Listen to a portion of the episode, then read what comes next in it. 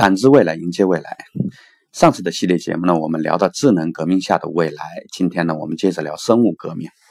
首先呢，总结一下上期节目哈，三百年来的工业革命呢，将服务业的比例啊，从经济总量的百分之五已经提升到百分之七十五了。而智能革命呢，将继续把这个服务业的比例呢，从百分之呃提升到百分之九十，甚至百分之九十五、九十九，我都觉得有可能。而服务业呢，也将在智乐美、康寿这些领域呢出现井喷的局面。直到呢人工智能突破这个五岁人类智商的时候呢，服务业也将被这个彻底的被机器人占领。但呢，这也不是最坏的、最恐怖的一种情景！到时候呢，买一只好的股票，哎，再买个机器人去种地去，也将是一个不错的，或者说是一个能接受的选择吧。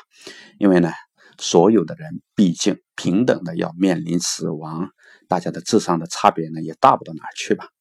即便是古代的皇帝老儿也好，现在世界首富也好，在这个死亡和智商问题上，大家还毕竟是平等的嘛。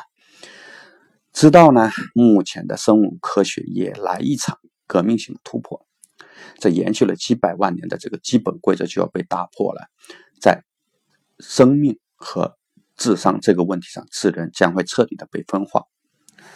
或许呢，这样的事情我们从前也发生过一次，因为基因学上已经目前证明了哈，我们所有所有的人类啊，其实是十万十多万年前的同一个女性的后代。或许呢，那个时候某一个智商上突破了上一代智人的女人呢，结束了上一代智人的命运，开启了我们这一代智人的时代。而这一次的智能升级呢，有可能是大部分人去掌握，也有可能是少数人去掌握。如果是大部分人去掌握的话呢，地球的资源真的容不下人类了。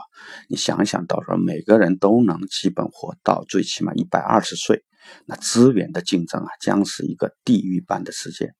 想想我们原始社会在那个不需要人的时候，哎，智人选择了什么？冲突。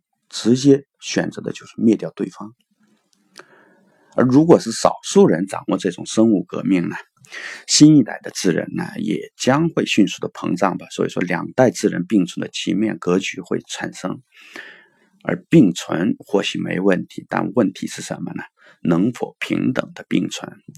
要知道，我们这一脉的智人呢，可没有与任何曾经有过的其他智人平等的共处过。让我们现在跟猿猴平等共处，你觉得可能不啦？这里提醒一下啊，咱中国人呢，你千万别以为我们是山顶洞人的后代啊，早就被灭绝了。我们都是非洲智人这一脉的延续。我们在向全世界扩张的过程当中呢，真的是灭掉了所有所有的其他智人一脉。三体小说里呢也提到过这个宇宙文明的森林法则哈，大家都很清楚熟悉。任何一个文文明呢，面临未知的一个危险的时候，都会选择倾尽一切力量去干掉对方。即便是我们这一代智人之间的和平，你觉得是怎么来的呢？